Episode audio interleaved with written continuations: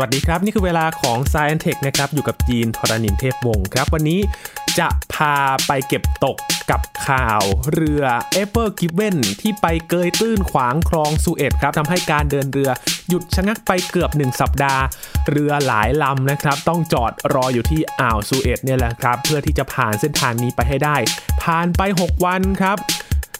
ก็สามารถกู้เรือแล้วก็ลอยลำกลับมาได้อีกครั้งหนึ่ง และปัจจัยหนึ่งครับที่ทำให้เรือนั้นกลับมาลอยลำได้ นั่นก็คือน้ำขึ้นน้ำลงครับ เอ๊น้ำขึ้นน้ำลงเนี่ยจะส่งผลอย่างไรต่อการทำให้เรือ Ever Given กลับมาลอยลำได้อีกครั้ง มาหาคำตอบใน Science Tech วันนี้ครับ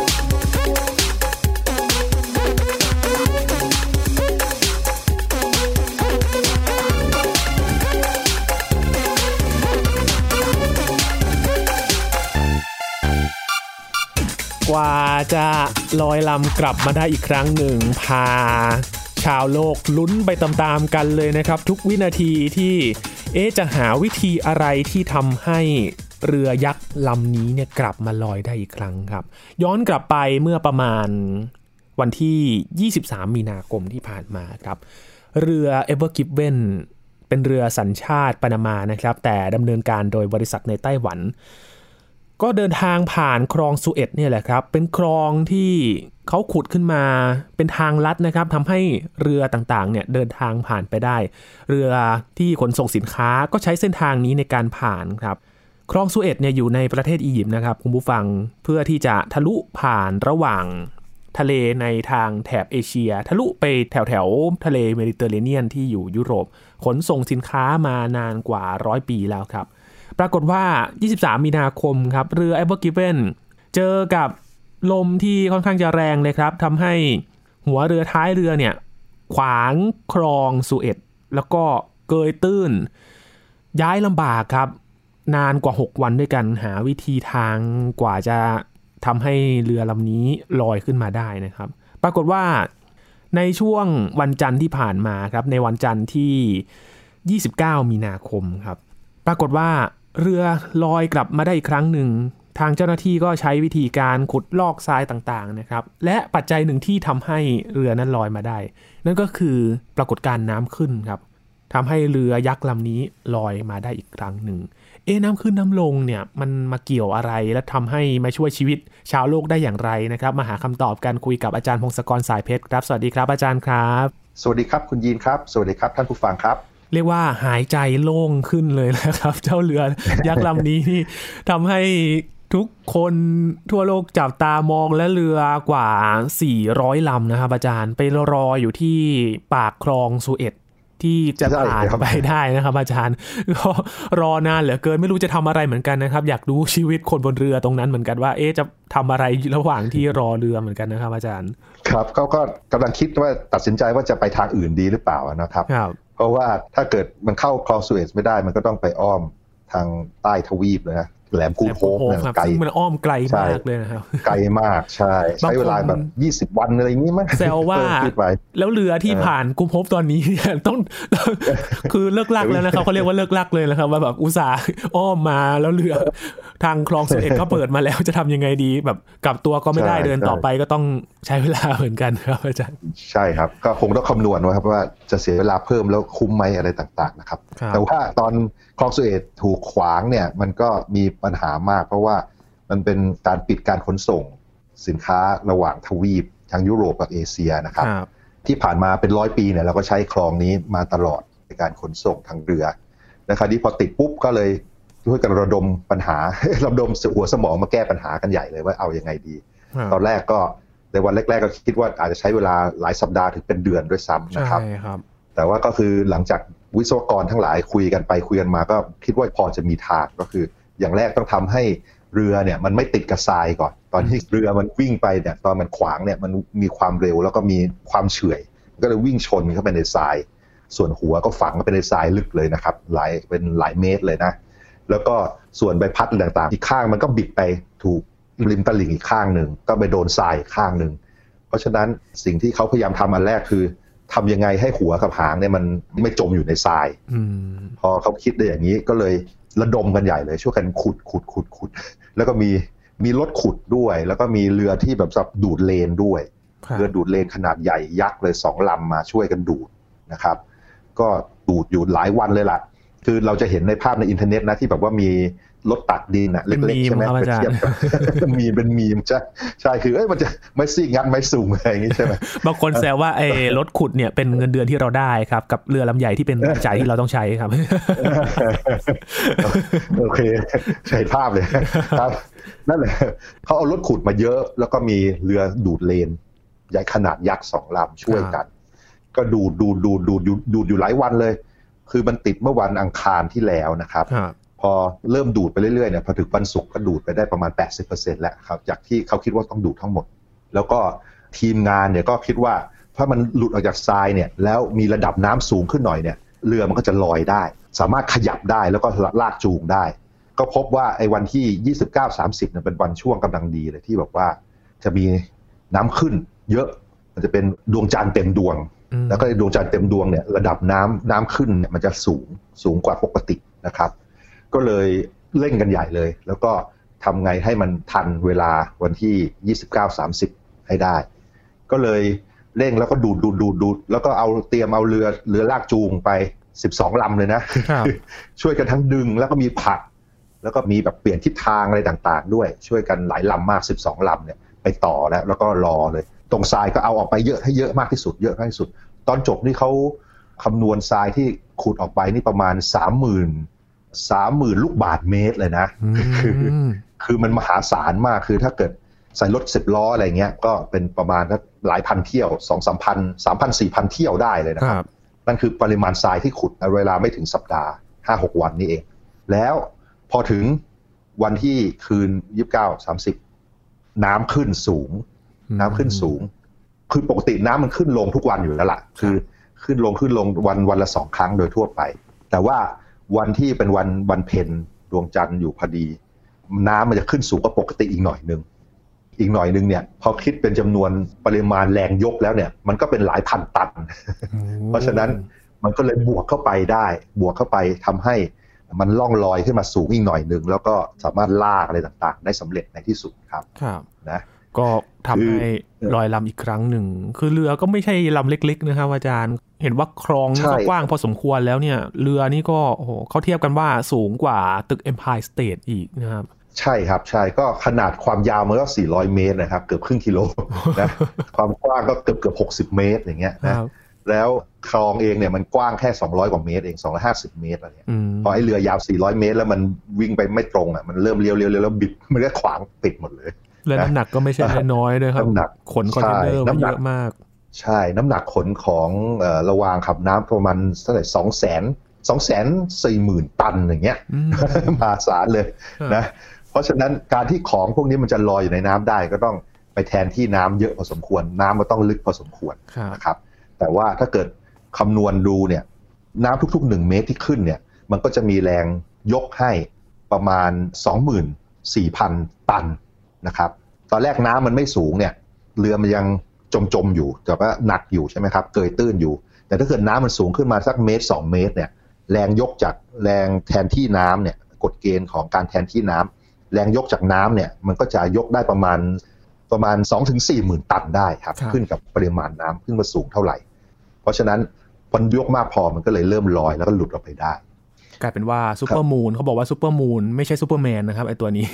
เป็นฮีโร่ที่มาช่วยทำให้น้ำขึ้นนะครับครับ คือมันมีหลาย ๆ ปัจจัย คืออย่างแรกน้ำขึ้นน้ำลงเนี่ย ปกติมันจะขึ้นอยู่แล้วทุกวันใช่ไหมแล้วก็ในสถานที่ทั่ว ๆ ไปในโลกมันจะขึ้นสองครั้งต่อวันนะลงสองครั้งต่อวันคลองสุเอซก็เช่นกันก็สองครั้งต่อวัน แต่คราวนี้ในแต่ละวันแต่ละวันเนี่ยน้ำมันขึ้นไม่เท่ากันนะครับอืมคือน้ำขึ้นเนี่ยอย่างแรกมันเกิดจากอะไร น้ำขึ้นน้ำลงมันเกิดจากอะไร มันเกิดจากแรงดึงดูดของ ดวงจันทร์จากดวงอาทิตย์และจากดาวเคราะห์ทั้งหลายรอบๆ เรานี่แหละ แต่ว่าที่มาเยอะที่สุดมาจากดวงจันทร์เพราะว่ามันใกล้สุดอืมแล้วก็จากดวงอาทิตย์รองลงมา แล้วก็พวกดาวเคราะห์ต่างๆนิดๆหน่อยๆน้อยมากนะครับครับถ้าเกิดเราจำได้เนี่ยแรงดึงดูดจากแรงโน้มถ่วงเนี่ยมันขึ้นกับว่าของที่มาดึงดูดอะมีมวลเยอะแค่ไหน แล้วก็อยู่ห่างแค่ไหนนะครับ แรงโน้มถ่วงเนี่ยมันจะขึ้นกับมวลหารด้วยระยะทางกำลังสองครับนะแต่ว่า ไอแรงที่ทำให้เกิดน้ำขึ้นน้ำลงเนี่ยมันเหมือนกับมวลหารด้วยระยะทางกำลังสามเพราะฉะนั้นเนื่องจากดวงจันทร์มันอยู่ใกล้เรามากที่สุดเมื่อเทียบกับดาวเคราะห์และดาวฤกษ์อื่นๆนะมันในระยะทางที่ใกล้ที่สุดเนี่ยมันทำให้แรงที่ทำให้เกิดน้ำขึ้นน้ำลงจากดวงจันทร์เนี่ยสูงสุดเลยครับแล้วพอถ้าเกิดไปเทียบดูของดวงอาทิตย์ ดวงอาทิตย์ก็ให้แรงนี้เพิ่มขึ้นมาประมาณ 40%น้อยกว่าดวงจันทร์ประมาณ 2.5 เท่านะก็ไม่น้อยแต่ว่าก็ไม่ใช่ใหญ่ที่สุด คือมากที่สุดจากดวงจันทร์แน่นอนครับและคราวนี้ถ้ามันจะให้เกิดน้ำขึ้นน้ำลงมากที่สุดเนี่ย เราจะต้องให้ดวงอาทิตย์กับดวงจันทร์ช่วยกัน คือช่วยกันทำให้น้ำน้ำขึ้นเยอะๆน้ำลงแท็กทีมเยอะๆใช่แค่ทีมใช่ ซึ่งมันก็จะเกิดปีหนึ่งหลายครั้งเหมือนกัน ความจริงเดือนหนึ่งเนี่ยเกิดสองครั้งอยู่แล้ว คือตอนที่แบบว่าเป็นพระจันทร์พระจันทร์เต็มดวงเลยอะนั่นแปลว่า ดวงอาทิตย์โลกและดวงจันทร์อยู่ในแนวเดียวกัน เป็นเส้นตรงเลย แล้วก็อีกตอนหนึ่งก็คือตอนที่ ไม่มีพระจันทร์เลย นั่นก็อีกแบบคือมีดวงอาทิตย์แล้วก็ดวงจันทร์แล้วก็โลกนะถ้าเกิดมันอยู่ในแนวเดียวกันอย่างนี้ปุ๊บเนี่ยระดับน้ำที่เกิดจะน้ำขึ้นน้ำลงเป็นสูงที่สุดนะครับ อันนี้จะเกิดขึ้นเดือนละสองครั้งอยู่แล้วครับแต่คราวนี้เมื่อวันที่ 30 มันมีความประหลาดที่มีอีกอันหนึ่งคือดวงจันทร์เนี่ยมันโคจรรอบโลก มันไม่ใช่เป็นวงโคจรวงกลมเป๊ะๆแต่ว่ามันเป็นวงรี เพราะฉะนั้นถ้าเกิดมันอยู่ที่จุดที่ใกล้โลกที่สุด เราก็จะเห็นดวงจันทร์ใหญ่ขึ้นนะครับ ดวงจันทร์ก็จะใหญ่ขึ้นดูขึ้นมาประมาณ5%นะคือใกล้เข้ามาประมาณ 5%จากค่าเฉลี่ยครับไอ้ระยะทางที่มันใกล้เข้ามา5%เนี่ยพอคำนวณเป็นแรงที่ทำให้เกิดน้ำขึ้นน้ำลง มันจะเหมือนกับระยะทางกำลังสามพอมันเพิ่มขึ้นระยะทางลดมา 5%แรงมันเพิ่มขึ้นประมาณ 15%เลย คือ 3 เท่าของ5%มันก็เลยรวมกันหมดเลย คือมีแรงจากดวงจันทร์ แล้วก็บวกกับแรงจากดวงอาทิตย์อีกประมาณเกือบเกือบครึ่งหนึ่งแล้วก็บวกจากแรงดวงจันทร์เข้ามาใกล้อีก 15%ครับเพราะฉะนั้น น้ำก็ก็เลยขึ้นสูงมากกว่าปกติเยอะ ขึ้นไป 2 เมตรกว่าๆหรือยังไงนี่ครับ มันก็ทำให้แรงยกเนี่ยมันเพิ่มขึ้นเป็นหลายหมื่นตัน แล้วก็หลุดออกมาจากทรายได้นะครับ ครับ นี่เออก็เป็นปัจจัยหนึ่งที่ทำให้เรือเนี่ยมันลอยขึ้นมาได้นะครับ วันนี้เราก็จะมาเจาะกันเรื่องน้ำขึ้นน้ำลงเนี่ยแหละครับ เพราะว่าเมื่อสักครู่อาจารย์บอกว่าน้ำขึ้นน้ำลงเนี่ยไม่ได้มีปัจจัยเดียวที่ทำให้เกิดนะครับ จริง ๆ แล้วมันมีปัจจัยอะไรอื่นไหมครับ อาจารย์ที่มาช่วยทำให้น้ำขึ้นน้ำลงครับ ปัจจัยหลักคือ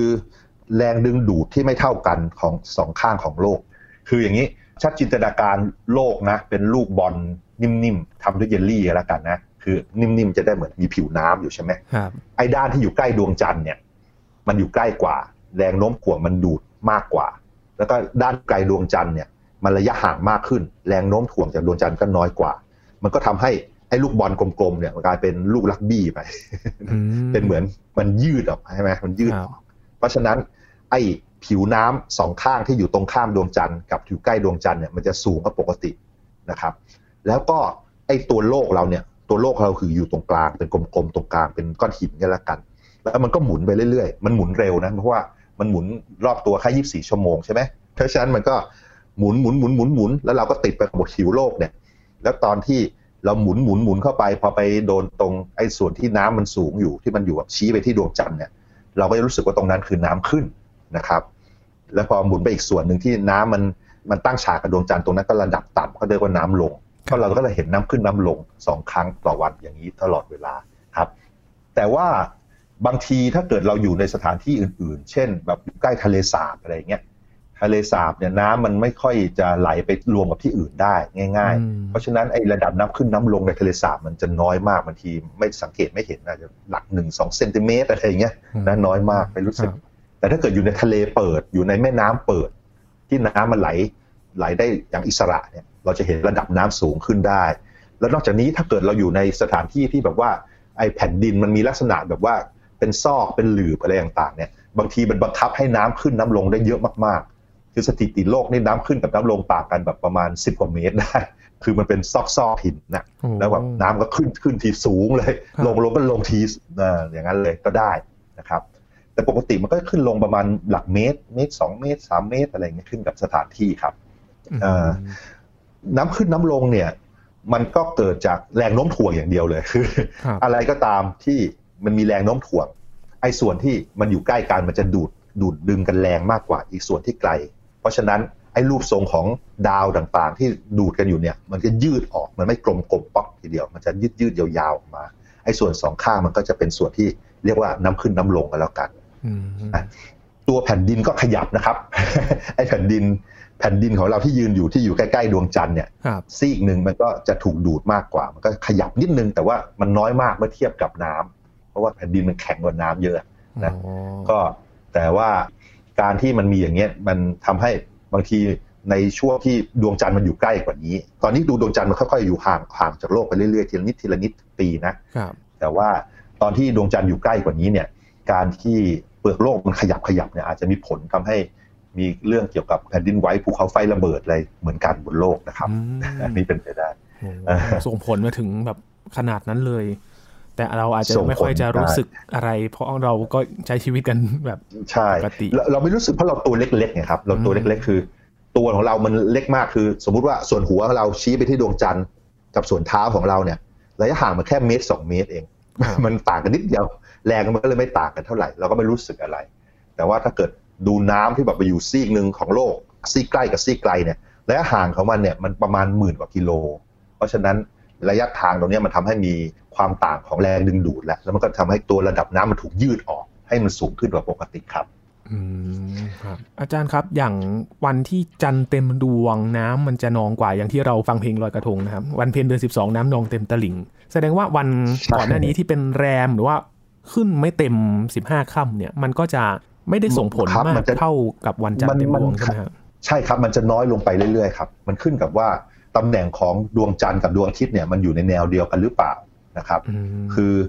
ตอนที่ดวงจันทร์เต็มดวงเนี่ยแนวของดวงอาทิตย์กับดวงจันทร์กับโลกจะอยู่ในเส้นตรงเดียวกันพอตกกันข้ามบวกไปอีกประมาณ 14-15 วัน ก็คือตอนที่แบบมืดสนิทเลยนะครับนั่นก็เรียงกันเป็นเส้นตรงเหมือนกันนะครับ เพราะฉะนั้นไอ้สองวันเนี้ยจะเป็นวันที่แรงโน้มถ่วงจากดวงอาทิตย์และดวงจันทร์ช่วยการแท็กทีมทำให้น้ำขึ้นมาก ๆ และน้ำลงมาก ๆนะครับ แต่ว่าวันอื่นๆเนี่ย ดวงอาทิตย์กับดวงจันทร์ก็จะทำมุมต่างๆ กันไม่ได้อยู่ในแนวเส้นตรงเดียวกันแล้วมันก็จะแบบค่อยๆเปลี่ยนไปเปลี่ยนไปเพราะฉะนั้นแต่ละวันในแต่ละเดือนเนี่ยน้ำก็จะขึ้นลงไม่เท่ากันครับ ก็จะค่อยๆน้อยสุดตอนที่อยู่ประมาณแรมเจ็ดข้ามขึ้นเจ็ดข้ามอะไรเงี้ยตรงกลางๆตรงนั้นอืมนะครับ แต่พอขึ้นสิบห้าค่ำอะไรเงี้ยมันจะเต็มที่มันจะสูงสุดตอนนั้นนะครับครับเออมันจะหมุนเวียนอย่างนี้ไปเรื่อยๆทุกทุกเดือนครับ เดือนหนึ่งก็เป็นวงจรไปเรื่อยๆ แต่ซูเปอร์มูนนี่ก็อีกเรื่องหนึ่งซูเปอร์มูนนี่ก็คือนานๆทีก็จะมาตรงกับวันเพ็ญพอดีครับอาจจะแบบสักแปดเดือนหรือสิบเดือนอะไรเนี่ยนะประมาณนี้ก็คำนวณอีกทีนะอืมก็จะตรงกันอีกทีหนึ่งครับ คือนับประมาณก็เป็นในรอบปีที่เราจะเจอมันก็จะใช่เป็นใช่ไปจะวนค่อยๆวนไปเรื่อยๆ เวลาที่มันใช้ในการเป็นซูเปอร์มูนคือเข้ามาใกล้สุดกับเวลาที่มันเป็นวันเพ็ญเนี่ย มันไม่พอดีเป๊ะกัน มันก็เลยแบบค่อยๆเหลื่อมกันไปเรื่อยๆเหลื่อมกันเรื่อยๆแล้วนานๆทีมันชนกันอืมครับ แต่ครั้งนี้ครั้งนี้มันพอดีมันชนกันพอดีมันก็ช่วยกันทุกอย่างนะครับ อีกอย่างหนึ่งไอ้น้ำขึ้นน้ำลงเนี่ย มันมีสิ่งที่ทำให้เราน่าประหลาดใจอีกอย่างหนึ่งคือ มันทำให้โลกหมุนช้าลงด้วยนะ แล้วก็ทำให้ดวงจันทร์วิ่งเร็วขึ้นด้วยน้ำขึ้นเออน้ำลงเนี่ยเหรอครับอาจารย์ ใช่ครับใช่ มันทำให้โลกค่อยๆหมุนช้าลงทีละนิดทีละนิด คือเมื่อก่อนเรามีหลักฐานเมื่อสัก 400 ล้านปีที่แล้วดูจากเปลือกหอยอะไรเนี่ยสัตว์ทะเลตอนนั้นเนี่ยโลกมันเคยมีหมุนรอบตัวเองประมาณ 20 20 ชั่วโมงแค่นั้นเอง ตอนนี้มัน 24 ชั่วโมงใช่ไหมครับมันมาช้าลงกับ4ชั่วโมงแล้วไอ้ขบวนการที่ทำให้โลกหมุนช้าลงเนี่ยส่วนใหญ่มันเกิดจากน้ำขึ้นน้ำลงนี่แหละ เพราะว่าเราจินตนาการว่าดวงจันทร์อยู่เหนือหัวเรานะ ตอนเนี้ยมันก็ดูดน้ำดูดน้ำเข้าหาดวงจันทร์ใช่ไหมไอ้น้ำเนี่ยก็นูนขึ้นมาเป็นน้ำขึ้นอยู่ใช่ไหมแต่ขณะเดียวกัน ไอ้ดวงจันทร์เนี่ยมันโคจรรอบโลกช้าๆมันค่อยๆโคจรไป 20กว่าวัน27 28 วันกว่าจะครบรอบหนึ่งครับแต่โลกเราจะหมุนตลอดเวลาโลกเราหมุนเร็วกว่า วันเดียวก็หมุนครบรอบหนึ่งแล้วใช่ไหมเพราะฉะนั้นไอ้ตอนที่โลกหมุนเนี่ย มันก็จะวิ่งผ่านไอ้ตรงน้ำที่ถูกดวงจันทร์ดึงอยู่ด้วย น้ำที่ถูกดวงจันทร์ดึงอยู่เนี่ยมันนูนๆขึ้นมาเนี่ย มันก็ทำหน้าที่เหมือนเสียดทานแล้วก็เบรกเบรกให้โลกหมุนช้าลง อันนี้คือหนึ่งอันนี้คือขบวนการที่ทำให้โลกค่อยๆหมุนช้าลงเรื่อยๆเรื่อยๆเรื่อยๆครับก็ ปีหนึ่งก็อยู่หลักหนึ่งส่วนพันวินาทีอะไรอย่างเงี้ยนะต่อปีไม่ไม่กี่หน่วยส่วนพันวินาที มันจะค่อยๆช้าลงอย่างนั้นครับแต่พอเวลานานพอมนก็ช้ามากขึ้นขณะเดียวกันตอนโลกหมุนช้าลงเนี่ยไอ้ส่วนที่น้ำที่นูนๆเนี่ยมันก็มีการแรงโน้มถ่วงของมันเนี่ยก็ดึงตัวดวงจันทร์ด้วยคล้ายๆแบบว่าเหมือนจูงจูงดวงจันทร์ไปข้างหน้านิดนึงนิดนึงนิดนึงทำให้ดวงจันทร์วิ่งเร็วขึ้นอีกนิดนึง แล้วมันก็วงโคจรก็เลยห่างออกจากโลกไปนิดนึงทีละนิดทีละนิดครับมันก็ทำให้ เกิดสองเหตุการณ์นี้ คือโลกหมุนช้าลงด้วย แล้วก็ดวงจันทร์วิ่งเร็วขึ้นแล้วออกไปที่วงโคจรที่ห่างออกไป ดวงจันทร์ก็จะค่อยๆห่างจากโลกออกไป อันนี้เราวัดได้ด้วยเราวัดเพราะว่านักบินอวกาศอพอลโล 11 เอากระจกไปวางที่ดวงจันทร์แล้วก็เราสามารถยิงเลเซอร์เข้าไปแล้วดูว่าแสงวิ่งไปแล้ววิ่งกลับนับจับเวลาใช้เวลาเท่าไหร่ สามารถรู้ได้ว่าระยะห่างจากโลกถึงดวงจันทร์เป็นอย่างไร แล้วก็พบว่ามันก็ค่อยๆห่างออกไปจริง ๆ นะครับ ก็มีผลหลายอย่างกันนะครับ แล้วขึ้นน้ำลงเนี่ย เพราะว่ามันทำให้ใช่เปลี่ยนแปลงเรื่องของการหมุนของโลกด้วย แล้วก็โลกการทำอะไรต่างๆ บนโลกโคจรด้วยก็เหมือนกัน ใช่ครับ สิ่งมีชีวิตบนโลกต่างๆ ก็น่าจะมีวงจรที่เกี่ยวข้องกับดวงจันทร์ด้วยนะอืมเพราะว่าคือสัตว์น้ำทั้งหลายเนี่ยสิ่งมีชีวิตที่อยู่ในน้ำหรืออาจจะเป็นบรรพบุรุษของเราด้วยเนี่ย น่าจะมีวงจรที่แบบว่าใช้ตรวจจับว่า ตอนนี้น้ำขึ้นน้ำลงเป็นอย่างไร เพราะมันเป็นการใช้ชีวิตใช่ไหมสำคัญใช่ไหมบอกว่าจะลงไปน้ำลึกหรือมาหากินชายฝั่งอะไรต่างๆเนี่ยแล้วก็พบว่าฟอสซิลโบราณต่างๆเนี่ยเราก็พบว่าสิ่งมีชีวิตหลาย ๆ ชนิด มันก็จะอยู่ตามชายหาดแล้วมันก็ต้องใช้ตอนน้ำขึ้น อาจจะเป็นช่วงหาอาหาร หรือว่าช่วงที่มาสืบพันธุ์ผสมพันธุ์อะไรต่างๆ กัน เพราะฉะนั้นก็เลยมีวงจรประมาณนี้ แล้วก็ถ้าดูสัตว์อื่น ๆ แม้ว่าสัตว์อย่างพวกเราเราที่ มีบรรพบุรุษตระกูลมาจากทางเดียวกันเนี่ย เราจะพบว่าหลายๆวงจรในชีวิตเราก็อาจจะมีส่วนตรงกับรอบวงของดวงจันทร์ด้วย ทุกๆหนึ่งเดือนอะไรเงี้ยก็อาจจะมีประจำเดือนอย่างเงี้ยเห็นไหมยกตัวอย่าง มันจะมาตรงพร้อมๆ กับดวงจันทร์ด้วยซ้ำหรือว่าปริมาณการนอนอย่างเงี้ยซึ่งเพิ่งเพิ่งมีการทดลองไปครัพบบว่ามีการปรับจูนปริมาณการนอนขึ้นกับว่าดวงจันทร์มันอยู่ในช่วงไหนของวงโคจรของมันด้วย ก็เลยอาจจะมี เรื่องอย่างนี้ที่ว่าวงโคจรของดวงจันทร์มันมีผลกับสิ่งมีชีวิตบนโลกหลาย ๆ ระดับ คือเราอาจจะมีนาฬิกาภายในร่างกายของเราที่มันเดินไปพร้อม ๆ กับวงโคจรของดวงจันทร์ด้วยครับเพราะเรื่องนี้เราก็คุยกันแล้วเมื่อไม่นานมานี้เองนะครับว่าดวงจันทร์เต็มดวงมันส่งผลต่อการนอนอย่างไร ไปย้อนฟังกันใช่ได้นะครับมีงานวิจัยออกมา แต่ก็ เป็นจุดเริ่มต้นของการวิจัยก็ต้องมีการศึกษาต่อไปว่า เอะถ้าไปศึกษาในกลุ่มอื่น ๆ แล้วมันจะเป็นจริงตามที่เขาคาดการณ์กันหรือไม่ด้วยนะครับ ใช่ครับใช่แล้วก็มีอีกอย่างหนึ่งเราสงสัยไหมทำไมดวงจันทร์ของเราเนี่ย มันถึงหันหน้าเดียวให้เห็นให้เราเห็นเสมออ๋อใช่ครับใช่ไหมมันจะมีด้านหนึ่งที่เราไม่เคยเห็นเลย เพราะว่าไม่รู้เหมือนกันใช่ว่าหน้าตาเป็นยังไงเขาเรียกว่าด้านไกลอะฮะใช่ครับ คือด้านที่เราเห็นเสมอเนี่ยมันเป็นเพราะอะไรมันเป็นเพราะว่า ดวงจันทร์เนี่ยมันหมุนรอบตัวเองมันไปเรื่อยๆด้วยใช่ไหมแต่ขณะเดียวกันมันก็โคจรรอบโลกไปด้วย ปรากฏว่าเวลาที่ดวงจันทร์วิ่งรอบโลกหนึ่งรอบกับเวลาที่ดวงจันทร์หมุนรอบตัวเองหนึ่งรอบเนี่ยมันพอดีกันเป๊ะนะพอมันพอดีกันเป๊ะ มันก็เลยเห็นแค่ด้านเดียวของมันเสมอ มันจะเอาด้านที่อยู่ใกล้ของเราเนี่ยเห็นได้ตลอดแล้วมีรูปกระต่ายนะครับไอ้นี่มันก็ไม่ใช่เหตุบังเอิญนะ มันเกิดจากเรียกว่าแรงดึงดูดของโลกนี่แหละทำให้ผิวดวงจันทร์มันนูนขึ้นมาเหมือนกับ ผ่นดินดวงจันทร์เหมือนไม่ใช่น้ำขึ้นน้ำลงสิแปลว่าเป็นผิวดวงจันทร์ขึ้นใช่ไหมมันนูนขึ้นมาเป็นประมาณนั้นนะ แล้วตอนแรกสมมุติว่าดวงจันทร์มันหมุนไม่ได้หมุนพอดีเป๊ะอย่างเงี้ยไอ้ส่วนที่นูนขึ้นจากแรงโน้มถ่วงเนี่ย มันจะเป็นส่วนที่แบบว่า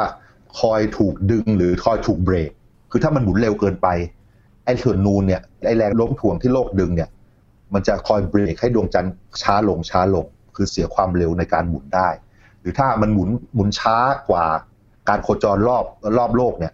ไอ้ส่วนที่นูนๆเนี่ยก็จะเป็นส่วนที่แบบว่าคล้ายๆไปบิดบิดให้มันหมุนเร็วขึ้น คือมันจะเกิดกับดาวเคราะห์อะไรก็ตามหรือดวงจันทร์อะไรก็ตามที่อยู่ใกล้กันมากพอ แล้วก็มวลเยอะพอ แล้วมีเวลาพอเหมาะหน่อยมีเวลานานพอหน่อยเนี่ยที่ทำให้เกิดแรงโน้มถ่วงที่มันทำให้ผิวของดวงจันทร์มันบิดออกไปเบี้ยวออกไปครับไอ้ส่วนที่นูนออกมาเนี่ยมันเป็นส่วนที่เร่งหรือเบรกทำให้ความเร็วมันพอดีในที่สุด อันนี้ มันก็เกิดกับดวงจันทร์ของเรามาในอดีตมานานแล้วแหละก็คิดว่าอาจจะพอดวงจันทร์มาอยู่โคจรรอบโลกไม่กี่ร้อยล้านปีเนี่ยมันก็ค่อยๆ เปลี่ยนความเร็วในการหมุนของมันจนกระทั่งมันพอดีกับเวลาที่ใช้ในการโคจรรอบโลกพอดีเหมือนกันครับคือดวงจันทร์บังเอิญมันไม่มีน้ำอะนะบังเอิญมันเป็นผิวของมันเลยผิวของดวงจันทร์เลยที่มันนูนออกมา แล้วก็ถูกเบรกหรือว่าถูกเร่ง อันนี้เราไม่แน่ใจน่าจะถูกเบรกมากกว่า ในที่สุดความเร็วในการหมุนพอดีกับความเร็วในการโคจร เวลาที่ใช้อะพอดีกันเป๊ะ เราก็เลยเห็นหน้าเดียวเสมอ อันนี้ก็เป็นเรื่องเดียวกันกับน้ำขึ้นน้ำลงเพียงแต่ว่ามันไม่มีน้ำให้เห็น มันใช้ผิวของดวงจันทร์เลยโดยตรงครับ อืมครับเป็นเรื่องมหัศจรรย์เรื่องที่เกิดขึ้นทุกวันทุกคืนนะครับ เราก็ใช้ชีวิตกันแล้วก็อาจจะสังเกตได้บ้าง โดยเฉพาะคนที่อยู่ชายฝั่งน่าจะเห็นได้ชัดนะครับ อาจารย์น้ำขึ้นน้ำลงเนี่ยเขาก็จะเห็นเลยแหละว่าเป็นยังไงบ้างนะครับ ใช่ครับเป็นประกอบอาชีพประมงอะไรต่างๆ ก็ต้องรู้พวกนี้หมดรายละเอียดสูงเยอะหมดครับใช่ครับ นี่ก็คือที่มาของน้ำขึ้นน้ำลง แล้วก็ทำให้เรือ Ever Given กลับมาลอยได้อีกครั้งนะครับ เหตุการณ์นี้น่าจะทำเป็นหนังนะครับ อาจารย์เพราะดูลุ้นกันมากใน 6 วัน กว่าจะหาวิธีที่จะกู้เรือลำนี้มาได้นะครับ เพราะว่าโอ้โหเรือลำนี้นี่ไม่ใช่จะเล็ก ๆ เลยนะครับ ก็ส่งผลใช่ครับต่อการเดินเรือของโลกเนี่ยหยุดชะงักไปชั่วคราวเลยนะครับ ตอนนี้ก็เร่งเคลียร์คิวกันแล้วครับ ในช่วงที่เราคุยกันอยู่นะครับเรือที่ต่อคิวกันอยู่ เพราะว่ากระจุกกันอยู่ที่ปากคลองกันเยอะเหลือเกิน ไม่รู้ว่าจะผ่านเคลียร์กันได้ใช้เวลานานกี่วันนะครับ ถึงจะกลับมาสัญจรได้ปกตินะครับ วันนี้ขอบคุณอาจารย์พงศกรมาก ๆ เลยครับ ยินดีครับ สวัสดีครับ ครับ เรื่องน้ำขึ้นน้ำลงกับเรือ Ever Given นนะครับ เป็นเรื่องที่จะต้องถูกจดจำไปอีกนาน แล้วก็หน้าประวัติศาสตร์นี้ก็ต้องถูกบันทึกด้วยเช่นเดียวกันนะครับ นี่คือ Science Tech ครับ คุณผู้ฟังติดตามรายการกันได้ที่ www.thaipbspodcast.com รวมถึงพอดแคสต์ช่องทางต่างๆ ที่คุณกำลังรับฟังอยู่นะครับ อัปเดตเรื่องราวกับ Science Tech ได้ทุกที่ทุกเวลาครับ ช่วงนี้ยีนทรณินเทพวงศ์พร้อมกับอาจารย์พงศกรสายเพชรลาไปก่อนนะครับ สวัสดีครับ